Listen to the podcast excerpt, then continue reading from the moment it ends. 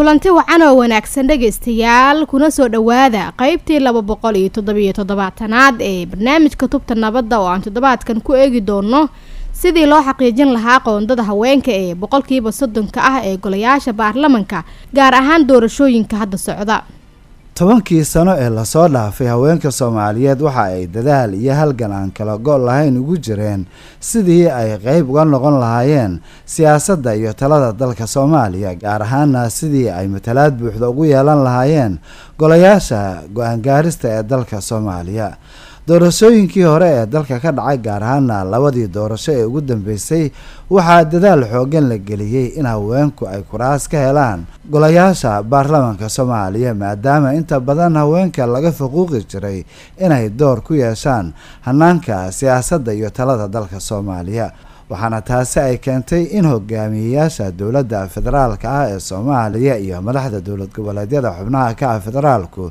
iyo weliba siyaasiyiin kale ee soomaaliyeed ay go'aamiyaan in haweenka soomaaliyeed loo asteeyo qoondo dhan boqolkiiba soddon inay ku yeeshaan kuraasta golayaasha baarlamanka iyo weliba golayaasha kale ee dalka doorashadii dalka ka dhacday sannadkii labada kun iyo lix iyo tobankii waxaa xoogga la saaray sidii ay haweenku u buuxin lahaayeen kuraas u dhiganta qoondada boqolkiiba soddonka ah ee ay ku leeyihiin baarlamanka soomaaliya waxaana lagu guuleystay in kuraas dhan boqolkiiba afar labaatan ay haweenku ka helaan kuraasta labada aqal ee baarlamanka federaalka soomaaliya taasoo ah mid aada uga hooseysa qoondada loo asteeyey ee boqolkiiba soddonka ah haddii aan u nimaadno doorashada hadda socota waxaa weli socda dadaal xoogan oo ku aadan sidii loo sugi lahaa qoondada haweenka ee boqolkiiba soddonka ah islamarkaana haweenka soomaaliyeed ay u buuxin lahaayeen qoondadaasi. Waxaa barnaamijka idinla socodsiin doona cali maxamed guutaale iyo anigoo ah fatxi maxamed axmed. Hase yeeshee aan ugu horeyn barnaamijkeena ku bilaabo gudoomiyaha guddiga uu qareemidda haweenka soomaaliyeed batuulo axmed gaballe. Waxaana aan ugu horeyn weydiinay doorashada xildhibaanada baarlamanka weli waa ay socotaa. Marka maxaa ilaa iyo hadda ka hirgelay xaqiijinta qoondada haweenka ee boqolkiiba soddonka ah ee la idin asteeyey? Ee waxaa dalka ka socota doorasho ee laga maarmaan u ah dowladnimada soomaaliyeed oo wakhtigeedii dhaaftay soona daahday haddana gurguurad ah. Laakiin xilliga hadda aan marayno ee waxay soo gaartay gebagabadii oo qeybaha haray waa qeybtii labaad ee doorashada qaybihii koowaad way maaragtay way way dhadhawaadeen laakiin waxaa jira qeybo kale oo isteydyada loogu talagalay sida boosaaso sida maxaanku idhahda baraawe oo soo dhammaatay sida maxaanku idhahdaa ii sheegay beledweyne iyo maxaanku idhahdaa ii sheeg garbahaarey meelahaas oo maaragtay iyo gaalgaalkacyo meelahaas marka waxaa la galay wejigii labaadaa la galay. Mar haddii wejigii labaad la galay waxaa hadda banaanka yaalla oo la doortay xildhibaano gaaraya boqol iyo lixdan iyo shan xildhibaan ayaa la doortay oo maaragtay maanta u taagan inay matelaan ummadda soomaaliyeed. Waxaa harsan boqol iyo toban xildhibaan ayaa harsan. Intii la doortay oo doorashadaasi maaragtay ay dhacday oo ka kooban tirada intaa la eg waxaa boqolkiiba maaragtay hadda haddii la fiiriyo percentageka haweenka ee lagu tilmaami karaa guud ahaan marka la isku daro waa soddon iyo sideed gabdhood baa ku jirta xildhibaanada la doortay. Tirada la doortayna waa boqol iyo lixdan iyo shan. Boqolkiiba labaatan iyo saddex ayay soo maaragtay ayaa lagu tilmaami karaa.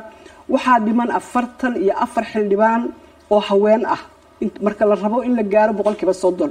Boqolkiiba soddon in la gaarona waa lagama maarmaan sababtoo ah waa lagu heshiiyey waa la saxeexay sharcigii waa la isku afgartay. Madasha qaranka iyo ra'iisul wasaaraha qarankuna waxay ballan qaadeen inay xaqiijinayaan boqolkiiba soddon inay soo baxdo doorashada tan boqolkiiba soddon ma aha qeybta xaqa ah ama cadaaladda ah ee gabdhaha soomaaliyeed ay ku leeyihiin maamulka iyo talada dalka ama baarlamaanka ay ku leeyihiin. Waa ka badan tahay waayo bulshada marka la eego boqolkiiba konton iyo in ka badan ayaa haween ah. Batuulo maxay muhiim u tahay in haweenku ay boqolkiiba soddon ku yeeshaan kuraasta golayaasha go'aan gaarista ee dalka soomaaliya? Run ahaantii boqolkiiba soddon waa sharciyan. Waxay sharciyan u tahay meeshan waxaan taaganahay inaan dowladnimo iyo qarannimo iyo sharci iyo dastuur aan dalkeenna ku maamulno.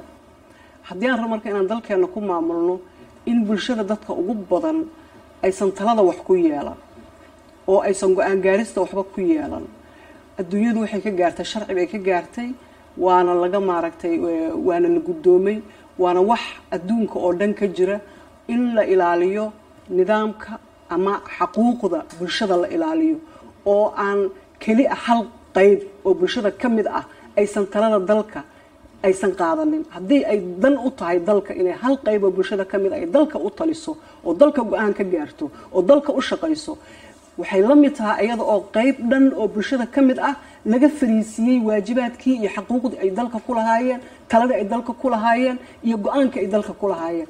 Si dalka loo badbaadiyo oo maskax dheelitaran loogu dhaqo waxaa loo baahan yahay horta boqolkiiba ugu yaraan konton in maaragta wax lagu qaybsado. Batulo waxaa jira gabdho badan oo dhalinyaro ah oo sheegay in sababo la xiriira da-dooda dartood looga xirtay albaabada. Marka maxaad arrintaas ka samayseen? Horta marka ugu horeysa waxaan rabaa inaan meeshin gareeyo ama aan sheego mas'uuliyadda doorashada sida loo qaybsaday. Habraaca iyo sharciga dadka la rabo inay fuliyaan. Dadka berito lagula xisaabtami doono gabdhaha ay diideen inay helaan fursadahooda ama kuraastooda ee ku bedelay ragga. Inaysan noqonaynin wax layska ilaabi doono ee ay noqonayso laga soo bilaabo guddiga doorashada ee heer dowlad goboleed. Mas'uulka dowlad goboleedka liidarka ka ah ee madaxweynaha ka ah guddiga qaranka ee doorashooyinka in qof waliba mas'uuliyadda ay leedahay ay ka qaadato marka aniga oo ku hadlaya magaca guddiga ee qoondada haweenka ama uqareemidda haweenka isla markaana ku hadlaya magaca gudoomiye ahaan ururka haweenka qaranka iyo dhammaan magaca gabdhaha soomaaliyeed. Sanadkan doorashada dhacday waxay ahayday doorasho runtii argagax lagu beertay oo keentay cabsi iyo walwal fara badan laakiin way ka duwan tahay sanooyinkii ka horreeyayo maanta waxaan haysanaa dabaqabsi sharci ah oo looyaro iyo waxaan haysanaa gabdho sharci yaqaan ah oo ilaa maxkamad ayaa laysla tegi doonaa. Kursiyo badan oo maanta rag ku fadhiyaan oo ay cimaamada ku soo qaateen ayaa berito waxaa dhici doonta inay garbasaaro ka qaataan ama ay iskaga holeelaan. Waayo kursigu wuxuu u saxiixan yahay gabar. Aad bay u mahadsan tahay taasina dhegeystayaal waxay ahayd batuulo sheekh axmed gaballe oo ah guddoomiyaha guddiga uqareymidda aqoondada haweenka soomaaliyeed ee kal hore uu magacaabay ra'iisul wasaaraha xukuumadda soomaaliya maxamed xuseen rooble. Welina dhegeystayaal waxaad la socotaan barnaamijka tubta nabadda waxaana inoo soo socda qeybihii kale. Hase yeeshee aan markan u gudubno naciimo siciid saalax oo iyaduna ah guddoomiye ku-xigeenka ururka suxufiyiinta haweenka ah waxaana aan ugu horreyn weydiinay qeyb nooce ah ayay warbaahintu ka qaadan kartaa xaqiijinta in haweenku ay helaan qoondada loo asteeyey ee boqolkiiba soddonka ah. Dabcan warbaahin ahaan waa dareemi kartaa awoodday leedahay. Wadankeena marka loo eegana saameynta ay ku leedahay dadkan waxay noqdeen dad warbaahinta u jahaysan oo duruufta jirta wadankan iyo burburka iyo marxaladaha kala duwan aan ku jirno ayaa nagu qasbaya midkeena xataa aan jeclayn inuu wax xoga uu helo in uu raadsado isagu sida uu xogta xaaladaha wadankan uula socon lahaa. Ka warbaahin ahaan gabdhaha soomaaliyeed iyagoo gabdhaha warbaahinta iyaga laftarkooda duruuf adag ay ku shaqaynayaan marxalado kala duwan ay haystaan oo iyaga laftarkooda ay u baahan yihiin xuquuqdooda loo doodo inkastoo ururada haweenka ay iyaga laftarkooda ka gaabsadaan. Haddana dadaalkooda way muujiyaan oo barnaamij kasta ama t v kasta ama idaacad kasta waxay leedahay barnaamij loogu talagalay haweenka kaasoo mar walba marxaladaha taagan ee haweenka looga hadlo. Qoondada haweenkana ayada laftarkeeda horta gabdho warbaahineed waxay ku fiicnaan in gabdhaha inta si gaara ururka haweenka iyo gabdhaha warbaahinta ay u yeeshaan kulan gaara. Way kaga hadlayaan bal sidii qoondada haweenka loo baadigoobi lahaa. Haddana iyadoo saas ay tahay oo xiriiro badan iyo kulmo badan uusan jirin xiriir wuu ka dhexeeya waxaa naga dhexeeya xiriir dumarnimo oo ka weyn midka ah in meel layskugu imaado oo laga wada hadlo. Naciima sidee warbaahintu u sameyn kartaa? Wacyigelin dadweynaha lagu baraarujinayo si ay gacan uga geysato hirgelinta qoondada haweenka. Yayse tahay inay arrimahaasi warbaahintu kala xiriirto. Wallaahi qoondada haweenka marka la dhahayo hala raadiyo haweenkada haweenka warbaahinta keligood ma raadin karaan. Ee guud ahaanba haweenka soomaaliyeed oo dhan ma raadin karaa qoondada haweenka waxay u baahan tahay doorashada ka hor in wax caadiyana laga dhigo oo u baahan in bulshadii lagu dhiirigeliyo haweenkana la fahansiiyo horta waxa ayaga xaqa u leeyihiin waxa ay raadsanayaan iyo waxay u baahan yihiin waxa ay tahay. In warbaahinta haweenka warbaahinta laftirkoodana loo sheego ayaga laftirkooda lagu wacyigeliyo in waxaan ay tahay wax dastuuri ah oo aan xaq u leenahay oo ay mudan tahay in la raadiyo. Marka ururka haweenka kaliya qondo ma raadin karo. Waa in haweenka soomaaliyeed meel walba ay joogaan. Haweeneyda guriga joogta iyo haweeneyda banaanka joogta waa in marka hore si isku mid ah loogu wacyigeliyo waxaan inay tahay wax xaq ah oo iyada ay leedahay oo ay raadsan karto oo ay ka soo dhacsanayso ragga. Laakiin haddii waqtiga doorashada ay soo dhawaato la bilaabo ololihii waxay noqonaysaa sidaan hadda dhacday oo kale. Gebgab in maalin walba gabar soomaaliyeed oo oynaysa aan aragno in maalin walba gabar soomaaliyeed la dulmiynaya aan aragno in maalin walba wixii in aan ka noqono goobjoog anagu waxba aan ka qaban karin. Nicim ugu dambeyntii maxay tahay fariinta aada u dirayso guud ahaan shacabka soomaaliyeed iyo hogaamiyayaashaba si loo hubiyo in la ilaaliyo qoondada haweenka ee boqolkiiba soddonka ah fariinta aan diraayo waxay tahay mid aan si gaara ururka haweenka qaranka ugu diraayo oo maamo batulo gudoomiyahii ay nala joogto iyo mid aan si guud ugu diraayo guud ahaanba gabdhaha soomaaliyeed midka gabdhaha soomaaliyeed u diraayo horena waan ugu celiyay mar labaadna waan ku celinaya inta gabdhaha soomaaliyeed ay aaminsan yihiin qoondada haweenka in la raadiyo inay tahay mashruuc ma guuleysan karno. Laakiin marka gabar walba ay u istaagto xaquuqdeeda inay raadiso waa lagu guuleysanaya maamo batuulo iyo ururka haweenka qarankana. Iyo ururada kaleba ee haweenka ahana. Iyagana waxaan ku boorin lahaa in iyagana ay waktigan doorashada ka hor amaba si caadi ah ololaheena uu u noqdo. Aad bay u mahadsan tahay taasina dhegeystayaal waxay ahayd naciimo siciid saalax oo ah guddoomiye ku-xigeenka ururka gabdhaha suxufiyiinta ah ee soomaaliyeed. Markana dhegaystayaal waa dhinacii wararka barnaamijka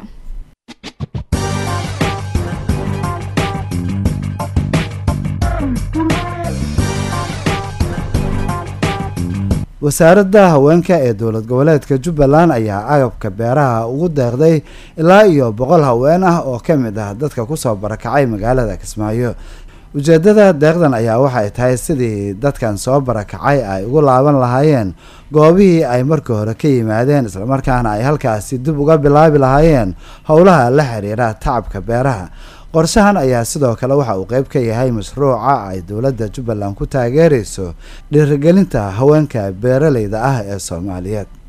Hay'adda qaramada midoobay u qaabilsan iskuduwidda arrimaha gargaarka bani-aadanimo ee u n oja ayaa sheegtay in ilaa iyo afar dhibic saddex milyan oo qof oo soomaaliyeed ay si deg deg ah ugu baahan yihiin gargaar bani-aadanimo kadib markii ay abaaro xoogan ku dhufteen qeybo badan oo ka mid ah gobollada dalka u n oja waxa ay sheegtay inay u baahan tahay maalgelin dheeri ah si loo taageero dadkan ay abaartu saameysay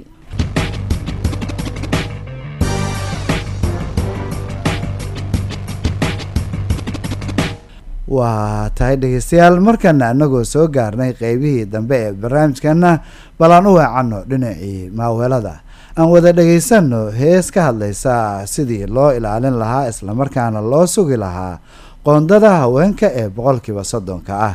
Waxaa heestan ku wada luuqeeya fanaaniinta kale ah caashakiin shaadiya sharaf iyo ayaan wadani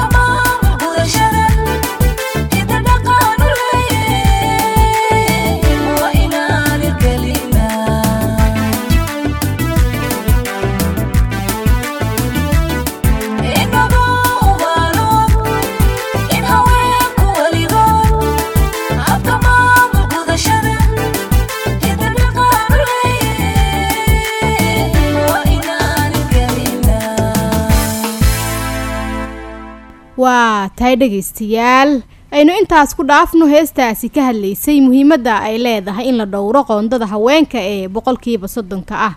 Waxaanay u dambeysay barnaamijkeennii tubta nabadda oo ay markale maanta halkan idinkala socodsiinayeen. Cali maxamed guutaale iyo anigoo ah fatxi maxamed axmed. Fadlan noo soo gudbiya aragtiyadiinaha adinkoo noogu soo hagaajin kara barta aan ku leenaha facebook oo ciwaankeenuna yaa tubta nabadda. Hase yeeshee waxaad hadda u diyaar garowdaan qaybtii u dambeysay barnaamijka oo ah qaybtii qadadka taleefanada. Idinkoo naga soo wici kara taleefan nambarada. Idaacadaha aad barnaamijkan ka dhageysanaysaan